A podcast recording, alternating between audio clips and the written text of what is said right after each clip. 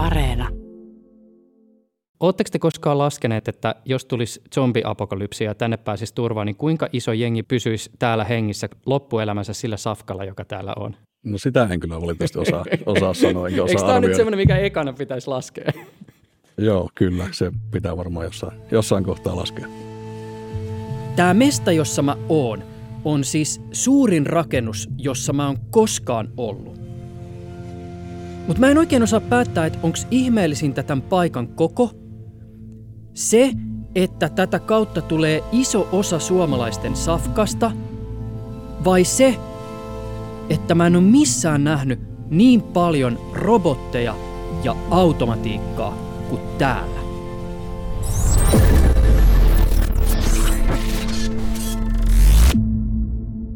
Mä olen Juuse Pekkinen ja tää on Räjäytyskuva podcast.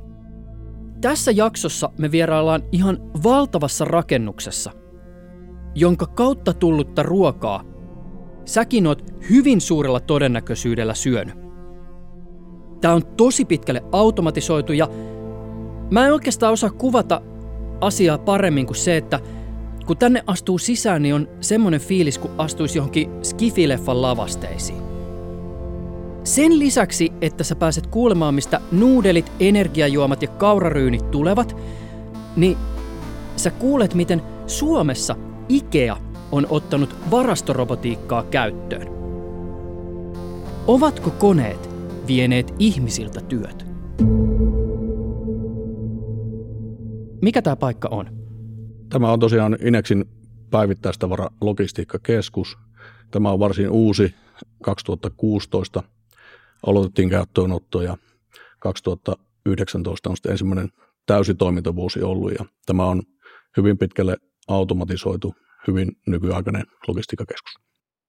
Mä oon Tuukka Turunen, toimin Inex Partnersilla tuotantojohtajana ja vastuualueena on päivittäistavara logistiikan varastotoiminnot. Ja mikä on Inex Partners? Inex Partners on S-ryhmän logistiikkayhtiö ja Inex Partners tuottaa S-ryhmän ketjuille erilaisia logistiikkaan liittyviä palveluita. Eli siis kun mä menen Suomessa Alepaan, S-Markettiin tai Prismaan ja ostan ruokaa, niin todennäköisesti mun kauppakassista löytyy asioita, jotka ovat käyneet matkan varrella tämän paikan kautta, jossa me tällä hetkellä ollaan. Kyllä, pitää paikkansa. Tämä logistiikkakeskus on Inexin ja S-ryhmän toimitusketjun sydän sillä tavalla, että tämän keskuksen kautta kulkee semmoinen noin 60 prosenttia kaikesta tavarasta, mitä myymälöihin toimitetaan ja sillä tavalla tämä on tietenkin tärkeässä roolissa. Tänne on myös keskitetty kaikki, kaikki varastointi niin kuin Suomessa, eli meillä ei muita, muita varastoja ole, vaan täältä, täältä kerätään ja toimitetaan sitten ihan koko Suomen kaikki myymälä, äsymän myymälä. Wow, eli siis tota...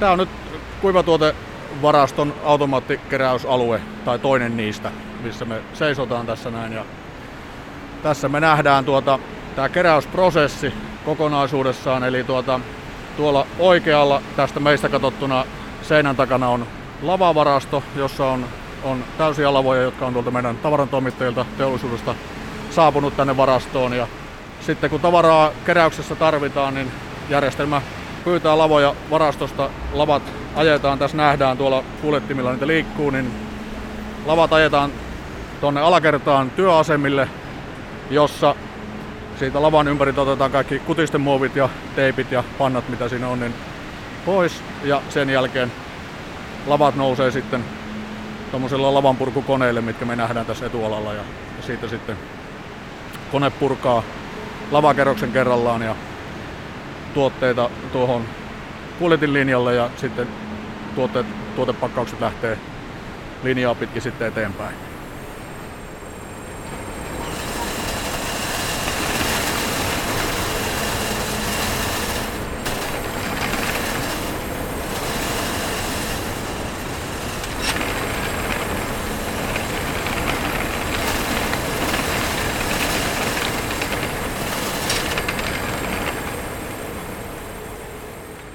Mikä on kaikkein kaukaisin myymälä tästä mestasta katsottuna? Kaukaisin myymälä täältä Siposta katsottuna on tuota Inarin sale.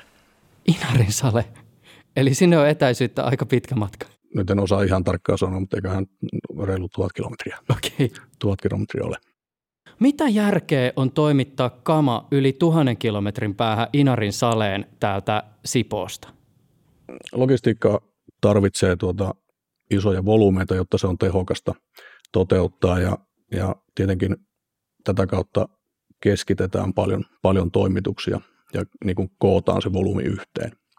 Ja tähän, tähän perustuu tietysti sekin, että, että niitä tuotteita ensin, ensin hankitaan tänne, tänne Sipoon logistiikkakeskukseen ja sitten täältä niitä toimitetaan niin myymälöihin ympäri Suomea. Sä sanoit, että 60 prosenttia suurin piirtein kaupan hyllyistä, hyllyiltä löytyvistä tavaroista tulee täältä, mutta oliko se niin, että se 40 prosenttia on sitten enemmän tämmöistä niin tavallaan leipomotavaraa ja meijerituotetta ja tämän tyyppistä? Joo, totta kai on monia toimitusteitä käytössä, eli osa, osa tuotteista menee tavaran toimittajilta ja valmistajilta suoraan myymälään, kuten vaikkapa leivät, leivät ja leipomotuotteet, mitä mainitsit, ja siellä on myös meijerituotteita ja tämmöisiä. Mikä se oli se teidän tota, slangitermi tälle mestalle? PTDC, tätä kutsutaan, siinä on tämmöinen pieni sanaleikki, eli päivit, PT tarkoittaa päivittäistä varaa ja DC tulee sitten englannin kielen sanasta distribution center. Siis tämä on ihan järjettömän kokoinen mesta. No tämä on kieltämättä iso, iso. Toki koko ei ole mikään itse tarkoitus, vaan kyllä tässä on niin kuin joka ainut neljä on tuolla täydessä käytössä, mitä meillä, meillä tässä rakennuksessa on. Eli rakennus on neliömääräisesti kooltaan noin 225 000 neliöä, eli yli 22 hehtaaria. Ja jos tämän rakennuksen ympäri kävelee, niin tulee noin kolme ja puoli kilometriä matkaa. Jos käännetään vaikka jalkapallokenttiin tämä pinta-ala, niin noin 30 jalkapallokenttää mahtuisi tänne rakennuksen sisälle. Ja kuutioita rakennuksessa on reilut kolme ja puoli miljoonaa kuutiota ja se vastaa noin 30 eduskuntataloa. Just näin. Täältä lähtee semmoinen noin 20-25 000 erilaista kuljetusyksikköä, eli lavaa ja rullakkoja ja niin edelleen, mikä vastaa semmoista noin 400-450 täysperävanurekkakuormaa. Siis päivässä? Ja, kyllä päivässä ja vuoro, vuorokauden aikana. Ja tietenkin tämä saapuva tavaramäärä on samaa, samaa suuruusluokkaa. Minkälaista tavaraa käytännössä siis täältä lähtee? Tämä on päivittäistavaralogistiikkakeskus, eli pääosinhan tämä on, on erilaista ruoka, ruokatavaraa, syötävää tavaraa. Täällä on myös päivittäiskäyttötavaraa, joka on, on muun muassa vessapaperia ja pesuaineita ja hammasharjoja, hammastahnoja ja tämän tyyppisiä tuotteita.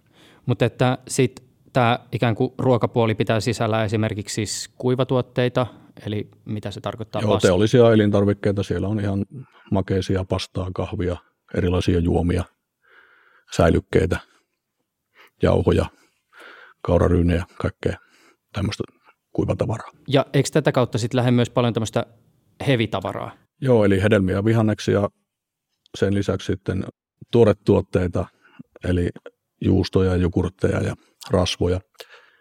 Sitten on liha, lihatuotteita, ne kulkee tämmöisen terminaalityyppisesti, eli suoraan tulee tuolta valmistavasta teollisuudesta meille ja saman tien käytännössä muutaman tunnin sisällä lähtee sitten eteenpäin, eli on tämmöistä läpivirtaustavaraa.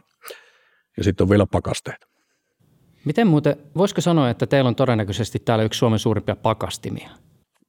No kyllähän periaatteessa varmaan näin voi, näin voi sanoa. Ja sitten teillähän oli täällä ihan valtavan kokoinen banaanin kypsyttämä.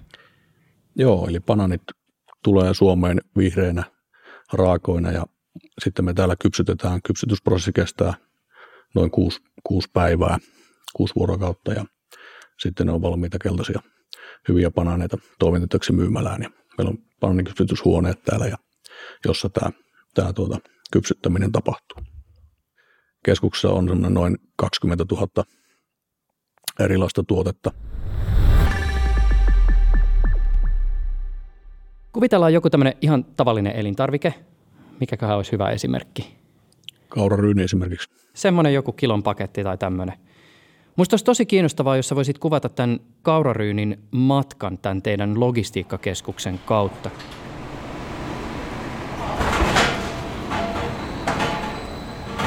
homma käynnistyy siitä, että tuotteita tilataan tänne varastoon. Rekka kun saapuu tänne logistiikkakeskukseen, niin prosessi käynnistyy siitä, että kuljettaja ilmoittautuu vastaanotossa ja hän, hän saa purkuluvan ja sen jälkeen aloittaa, aloittaa kuorman, kuorman purkamisen.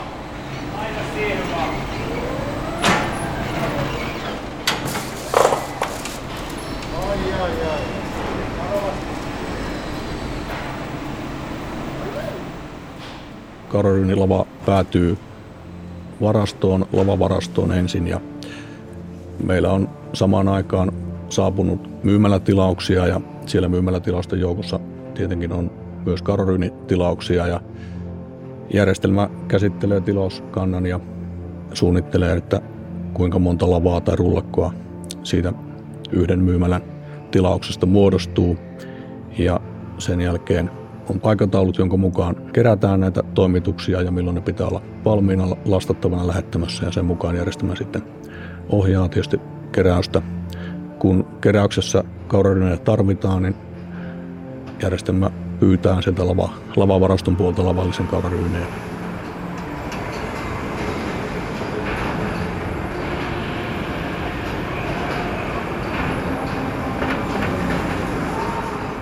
Se oli siis makeen näköinen, se oli just varmaan semmoinen 30 metriä korkea suurin piirtein, 10 metriä pitkä hyllyrivi.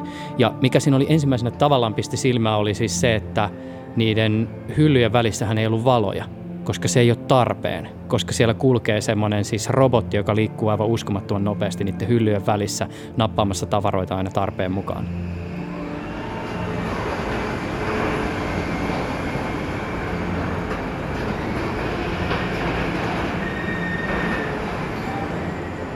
Joo, sillä liikkuu tämmöiset nosti, nostimet, jotka vie tavaraa sinne varastoon ja taas sitten poimii sieltä varastosta niitä myymälään päin lähteviä pakkauksia. Ja se menee kuljettimella lavan purkuasemalle tai koneelle, ja jossa tuota, lavalta otetaan kaikki kutisten muovit ja muut, muut tämmöiset mahdolliset pannat tai teipit, mitä siinä voi olla, niin pois. Ja sen jälkeen aloitetaan sitten ihan automaattisesti koneella tämä lavan purku. Tuotteet puretaan kuljetin linjalle ja siitä ne edelleen sitten menee, jatkaa matkaansa ja tuotepakkaukset sitten karryyni pakkaukset päätyy muovisen tarjottimen päälle ja tämän tarjottimen idea on se, että se, nämä karryyni pakkaukset liikkuu, liikkuu tällä järjestelmän sisällä sitten tällä tarjottimella niin kuin, kunnes sitten karryyni paketit kerätään myymälään lähtevään rullakkoon lavaan, eli ne tarjottimet jää tänne, tänne varaston sisälle ja karryyni paketit sitten lähtee myymälään kohti.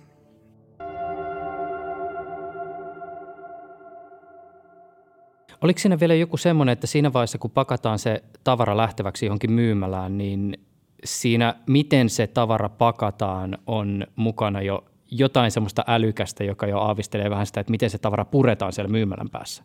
Kyllä joo, ja se on itse asiassa yksi osa tätä digitalisaatiota myöskin, eli meillä tulee näiden tilausrivien mukana myös tieto siitä, että missä päin myymälää nämä tuotteet sijaitsee ja me pyritään sitten tätä tai hyödyntää tätä tietoa keräämisessä sillä tavalla, että pyritään keräämään sitten samalle lavalle tai samaan rullakkoon niin mahdollisimman paljon näitä tuotteita, jotka on siinä jollakin tietyllä käytävällä sillä myymälässä. Keskustellaan Tuukka Turusen kanssa vielä myöhemmin siitä, minkälaista on työskennellä robottien kanssa. Mä kuulin, että myös IKEA on alkanut Suomessa käyttää isommin varastorobotiikkaa. Mä päätin kysyä tästä asiasta lisää. Eikö tavallaan voisi sanoa, että Ikean menestystarinan salaisuus tiivistyy siinä hetkessä, kun ihminen alkaa olohuoneessaan kasata tiiviiseen pakettiin pakattua kirjahyllyä, joka tarttui matkaan Ikean labyrinttimaisesta myymälästä, josta oli tarkoitus ostaa pelkästään tyynyjä? Kyllä, näinkin voisi varmaan sanoa. Että näinhän usein ihmiset kuvailee, mitä on tapahtunut loppujen lopuksi. Ja oot varmasti kuullut kaikki kuviteltavissa olevat vitsit Ikean huonekalujen kasaamisesta. No suurin piirtein varmaan jo. Okei. Okay. Kertoisitko, kuka olet? Janne Joki, Customer Fulfillment Manager. Ehkä se kääntyisi parhaiten logistiikan johtaja Ikeassa. ja ollut yrityksessä melkein 20 vuotta ja tota, viimeiset 10 vuotta tuolla ulkomailla ja nyt sitten vuoden päivät takaisin täällä Suomessa. By the way, seuraava kysymys ei ole sivupolku, vaan tarkoitus on pohjustaa hieman sitä, miksi IKEA on lähtenyt uudistamaan logistiikkaansa ja tätä kautta me myös lopulta päädytään Suomen Ikean varastorobotteihin. Kuinka iso osuus Ikean myynnistä tulee tällä hetkellä Suomessa verkkokaupasta ja kuinka iso osa tavarasta ostetaan myymälästä? Se verkkokauppahan on kasvanut hirveästi viime aikoina. Covid on tietenkin yksi, mikä on ajanut sitä eteenpäin, mutta niin on vaan ihmisten ostotottumuksetkin. Ja tällä hetkellä meillä noin yksi kolmasosa ostetaan verkkokaupasta ja sitten loput, loput fyysisesti myymälästä. Tavallaan se kuulostaa jopa aika pieneltä luvulta, mutta voin olla tässä jäävi. Ostan kaiken verkkokaupasta. se on tietenkin, että, että se ei ole hirvittävän iso osa vielä itse asiassa, minustakaan. Hmm. Ja se varmasti tulee kasvamaan, mutta varmaan huonekalus on se, että sä haluat kuitenkin niin kuin koskettaa sitä, sä haluat nähdä millaista materiaalia se on, tai sohvalla sä haluat istua, kokeilla sitä. Et, et se on varmaan se ajuri siinä, että sitten tämmöisiä niin kuin muita pienempiä tuotteita on ehkä helpompi ostaa, kun sä voit vaikka palauttaakin ne nopeammin sitten postin kautta, mutta tämmöiset isot huonekalut, niin pääsääntöisesti ostetaan kuitenkin niin, että käydään siellä, käydään siellä myymälässä ja ehkä keskustellaan myyjän kanssa siitä, mikä on paras ratkaisu ja, ja sitä kautta sitten lähdetään eteenpäin. Miten verkkokaupan kasvu näkyy teidän päässä siinä, miten logistiikkaa pitää miettiä uusiksi?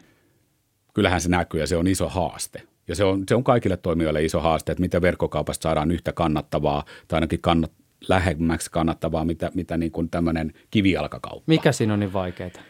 Äh, niin, me, silloin me tehdään kaikki asiakas eteen mitään muuta kuin painaa nappia ja maksaa, maksaa tuotteen mm. ja mahdollisesti sitten kuljetuksen. Että et miten me voidaan tehostaa sitä, missä ne tavarat äh, varastoidaan, jotta ne on lähellä sitä loppuasiakasta. Miten ne tavarat kerätään, miten ne tavarat pakataan ja miten ne tavarat kuljetetaan. Et siitä tulee aika monta niin kuin, uutta prosessia verrattuna siihen, että ihminen kävelee sinne kivijalkakauppaan ja ostaa, ostaa sitten mukaan ja kävelee itse kotiin. Lähdetään purkaa tähänkin varmaan kytkeytyviä osatekijöitä hieman palasiksi. Asiakas on tuskin asiaa huomannut, mutta viimeisen parin vuoden aikana se, miten Ikean paketit tulevat suomalaiselle asiakkaalle, on muuttunut. Kerro tästä. Joo, me kaksi vuotta sitten tehtiin kaksi todella isoa muutosta Suomessa ja, ja meillä on aikaisemmin tullut kaikki tavarat, mitä on myyty siellä tavarataloissa, niin ne on tullut Ruotsista, Jönköpingistä. Ja samalla meillä on ollut siellä tämmöinen asiakastilausvarasto myöskin, eli jos asiakas kaksi vuotta sitten nosti keittiön, niin se keittiö tuli sieltä Jönköpingistä. Ja ehkä se sohvakin tuli sieltä Jönköpingistä. Ja totta kai sitten se toimitusaika oli aika pitkä. Mm. Eli sitä ei millään saanut samana päivänä eikä seuraavanakaan päivänä, eli puhuttiin ehkä viikosta tai, tai ainakin seitsemästä kahdeksasta päivästä. Ja niin kuin sanottu, niin sitten ne, ne tuotteet, mitkä sinne tavarataloissa myydään, niin tuli myös sieltä. Ja kaksi vuotta sitten me siirrettiin se keskusvarasto, mistä tulee nämä kaikki toimitukset tavarataloihin, niin Puolaan. Siellä meillä on enemmän kapasiteettia yrityksenä ja, ja sitä kautta saatiin ehkä vähän semmoinen suorempi linja sinne niin sanotusti – ja toisaalta taas sitten me, me otettiin omiin käsiin, omiin haltuun kokonaan se ää, verkkomyynti ja, ja koko kotiin kuljetus. Eli nyt ei enää, jos jotain tilataan tai lähetetään, niin kaikki lähtee viidestä suomalaisesta tavaratalosta sille asiakkaalle. Ja toivottavasti mahdollisimman lähellä, missä asiakas on, joten esimerkiksi Helsingin alueella, jos tilataan, niin silloin saadaan joko Vantalta tai Espoolta se tuote, ja se voi olla jopa muutamassa tunnissa sulla. Osa tätä teidän logistiikkauudistusta on myös se, että Kuopion tavaratalon varastossa verkkokauppatilauksia keräilevät robotit. Kerro tästä. Joo, tämä oli mielenkiintoinen projekti, eli se tehtiin kyllä niin kuin globaalin Ikean yhteistyössä. Ja tota, me oltiin tehty päätös, että me siirretään se postipakettien ää, tuottaminen ää, pois sieltä Ruotsista ja otetaan se omiin käsiin ja laitetaan se Kuopioon. Me aloitettiin se ilman minkäännäköistä robotiikkaa ja aika nopeasti todettiin, että kyllä tässä tarvii olla jotain, että nyt muuten, muuten me ei pärjätä. Niin. Eli sitä pitää automatisoida jotenkin ja, tota, ja löydettiin semmoinen yksi yhteistyökumppani, minkä kanssa rakennettiin sitten uniikki tämmöinen robotiikka auttamaan siinä keräilyssä lähinnä – ja tota, se on siellä nyt paikallaan. Ja keräily on siis tämä toimenpide, jossa haetaan se tavara sieltä hyllystä, kun joku on sitten verkkokaupasta sitten lähetettäväksi eteenpäin. Juurikin näin, juurikin näin. Ja tämä robotiikka auttaa meitä siinä, että sen ihmisen ei tarvitse siellä ympäri tavarataloa kävellä tai juosta, vaan se robotti tuo sen tuotteen ihmiselle ja ihminen pystyy pakkaamaan sen aika helposti ja nopeasti siitä sitten. Miltä teidän Kuopion varastolla näyttää, siis siinä, siellä osiossa, jossa nämä robotit toimii? No se on tehty sinne korkeampaan osaan sitä varastoa, eli nyt jos kuvitellaan, ketkä Ikean on muista ja on käynyt siellä, eli sinne varastotilaan, ja siinä on rakennettu sisäisesti kolme uutta kerrosta, okay. missä nämä robotit toimii. Ja ylimmässä kerroksessa robotit tuo ne tavarat sitten tälle keräilijälle siihen pisteeseen ja keräilijä sitten laittaa ne pakettiin ja lähettää sen paketin sitten taas alimpaan kerrokseen, jossa se pakkaus pakataan loppujen lopuksi aika automaattisesti myös. Eli ne robotit toimii siellä keskikerroksissa, menee surailee yksinään siellä pimeässä. Niin, niin joo, tähänkin muuten erässä varastossa just kun käytiin, niin tota, tämä pisti ensimmäisenä silmä, mikä on tietysti ymmärrettävää. Ö, mä vielä puutun tähän, että miltä siellä näyttää. Mä oon jotain tämmöisiä kuvia nähnyt. Sehän on semmoinen niin totta kai aivan semmoinen siis supersiisti laboratoriokliini lattia, jossa ne robotit operoi. Ja e, eikö teillä ole jotain semmoisia aika matalia keräilyrobotteja? Ne on semmoisia vähän isompia kuin jotkut tämmöiset robottiimurit, mitä himasta löytyy. No joo, ehkä se voisi sanoa, että se on tuommoisen isomman äh, automaattiruohonleikkurin kokoinen. Joo. Ja niitähän kutsutaan botti-nimellä, eli sitten se botti menee hakemaan semmoisen pienen hyllyn, missä ne tavarat on. Se tunnistaa sen paikan sijainnin, ottaa sen mukaansa, vie sille ihmiselle, mikä kerää sen. Sitten siinä on semmoiset äh, näytöt, että missä näytetään, että mitä tuotetta, monta kappaletta ja näin se keräilijä ottaa ne siitä ja sitten sen jälkeen se potti poistuu sen hyllyn kanssa ja tuo seuraava. Ja tässä vielä ehkä olennaista on se, että se bottihan ei ole vain sitä hardwarea, vaan sitä toimintaa optimoidaan myös, no joku ehkä käyttää termiä tekoäly, mutta siis ylipäätänsä algoritmeilla. Se on erittäin iso osa siitä ja siinä meillä on ollut paljon niin kuin hienosäätöä, että miten, miten sitä lähdetään ajaa ja paljon tehty yhteistyötä tämän, tämän toimittajan kanssa, ja, mutta myös niin kuin globaalin Ikean kanssa. Mutta veivätkö robotit työpaikat? Robotit eivät vieneet työpaikkoja, robotit itse asiassa toi, toi työpaikkoja – Eli silloin kun me päätettiin tehdä tämä muutos ja, ja ottaa omiin käsiin se postipakettien tuottaminen siellä Kuopiosta, niin kaiken kaikkiaan me ollaan lisätty yli sata työpaikkaa Kuopioon. Okay. Ja plus se sata ihmistä siellä lisää, niin me ollaan pystytty tarjoamaan lähestulkoon kaikille osa-aikaisille, ketkä on halunnut olla kokopäiväisiä, niin kokopäiväinen työ. Me ollaan Kuopion toisiksi suurin työnantaja tällä hetkellä keskussairaalan jälkeen. Mutta avaa vielä tätä, siis miten se voi olla, että kun ne robotit hoitaa sitten sen keräilyn, niin mihin niitä ihmisiä tarvitaan lisää? Volyymit olivatkin yllättävän suuret ja postipakettien menestys on ollut isompaa, mitä kuviteltiin, joten tarvittiin enemmän niitä tekijöitä. Nyt ollaan alettu robotille se tylsä, tylsä duuni niin sanotusti, semmoinen ää, vertikaalinen siirtyminen esimerkiksi. Ja nyt nämä ihmiset pystyy keskittyä enemmän sitten niiden robottien ohjaamiseen ja myös sen toiminnan tehostamiseen. Minkälaista on ihmisten työskennellä robottien kanssa tämmöisessä paikassa? Se antaa ehkä niille ihmisille enemmän keskittymistä siihen ää, ei niin tylsiin tehtäviin, niin kuin mä sanoin, eli, mm. eli siellä voidaan niin kuin vähän optimoida ja katsoa, mitä tapahtuu. Voidaan parantaa myös sitä asiakaskokemusta niin siellä verkkokaupassa kuin taas sit myös siellä, siellä fyysisessä myymälässä. Eli voidaan keskittyä vähän erilaisiin asioihin. Ei tarvitse tehdä sitä mekaanista työtä niin paljon ja voidaan tehdä ehkä enemmän aivotyötä. Minkälaisia automaatioprojekteja tai muita kokeiluja Ikealla on ehkä maailmalla ollut?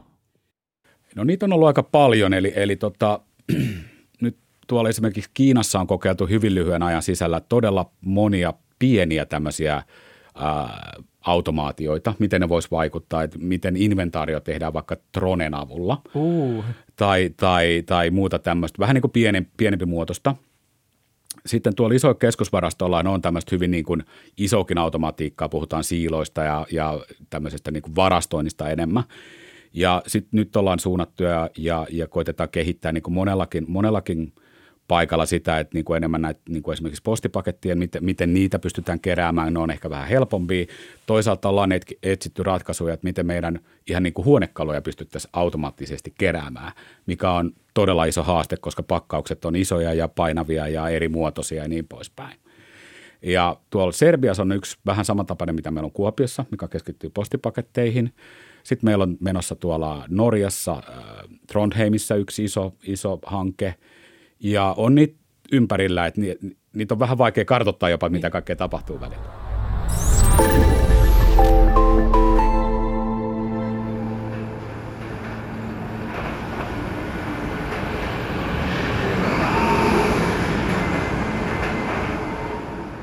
Palataan Sipooseen. Seuraavan kysymyksen mä esitän Inex Partnersin Tuukka Turuselle. Jos mietitään sitä, että teillä on täällä aivan siis superpitkälle vietyä automaatiota, niin mikä tässä kaikessa on ihmisen rooli ja miten ihminen ja kone esimerkiksi täällä käytännössä työskentelee yhdessä? Totta kai, vaikka tämä on pitkälle automatisoitua, niin me tarvitaan paljon täällä henkilöstöä ja osaavia henkilöitä operoimaan tätä, tätä automaatiota. Ja he käytännössä operoivat ja huolehtivat, että nämä automaatioprosessit pyörii ja siihen prosessiin kuuluvat laitteet pyörii ja välillä siellä tulee, tulee häiriöitä jostakin syystä ja silloin linja esimerkiksi kuljetinlinja pysähtyy ja sitten tarvitaan tuota henkilö katsomaan, että mikä häiriön aiheuttaa ja sitten niin korjaamaan se ja laittamaan linja ja automaatio uudestaan käyttöön. Mä voisin kuvitella, että kun täällä työskennellään aika läheisessä suhteessa noiden koneiden, robottien ja tietojärjestelmien kanssa, niin se vaatii ehkä vähän erityyppistä osaamista kuin vaikka parikymmentä vuotta sitten vastaavassa varastossa. Joo, kyllä. Työntekijöitä, jotka tuolla automaatiossa työskentelee, niin heitä kutsutaan laitekäyttäjiksi ja automaatiokäyttäjiksi. Ja tietenkin näihin tehtäviin niin me koulutetaan, siinä on ihan niin kuin teoriakoulutusta ja sitten ihan tämmöistä niin kuin käytännön opetusta tuolla automaatiolaitteiden parissa ja he käytännössä pyörittää tätä keskusta ja myöskin tätä automaatiota ja huolehtii siitä, että automaatio pyörii ja heidän panoksessa niin kuin on todella tärkeää tulla, ettei ne koneet kovin pitkään niin yksinään niin. tulla pyörisi. Ei ole muuten siis mikä tahansa duuni. Et jos miettii, että tyypit tekee työtä sen eteen, että meikäläinen saa ruokaa kaupasta, niin täytyy sanoa, että työ, työ, jolla on todella merkitystä. Kyllä, meidän, me ollaan tässä tärkeässä roolissa tuota, toimitusketjussa ja kaikki, kaikki ketkä täällä työskennellään.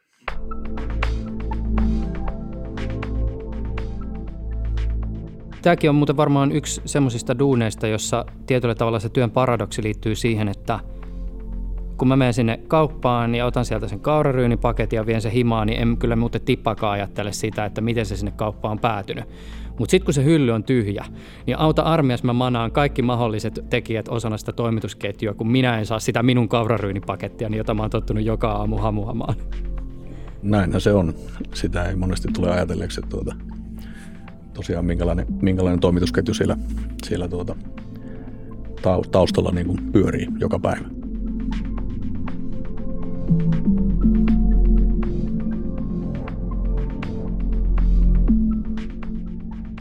Niin ja vielä.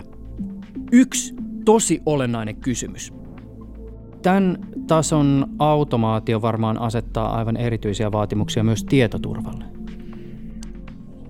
Joo, totta kai tietoturva ja nämä järjestelmät tässäkin niin on, on tärkeitä ja, ja myöskin niin kuin muutenkin tämä teknologia, teknologia on tärkeää ja tämä on tietysti jo suunnittelussa huomioitu sillä tavalla, että järjestelmiä on kahdennettu ja muutenkin niin kuin, totta kai tietoturvasta huolehditaan, huolehditaan koko ajan ja niin edelleen.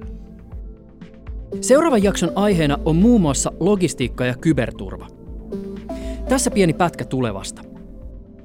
Koko nykyisen kaltainen yhteiskunta on täysin riippuvainen monimutkaisista toimitusketjuista ja logistiikasta.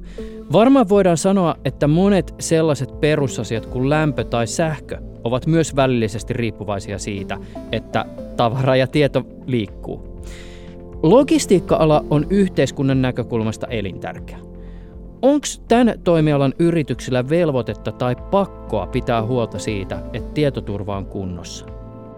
Se tota, mulle tuli jotenkin tosta, tosta sun kysymysasettelusta sellainen visio, että mä oon nyt on tämmöisessä amerikkalaisessa lakisarjassa ja tuota, sä sanot mulle seuraavaksi, että please simply answer yes or no.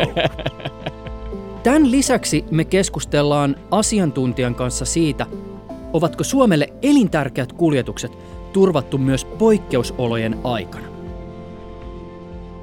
Taustatoimittaja sarjassa on Veera Leno. Musiikit on tehnyt Juho Taavitsainen. Tunnarit, välikkeet ja taustamatot Tapsa Kuusniemi.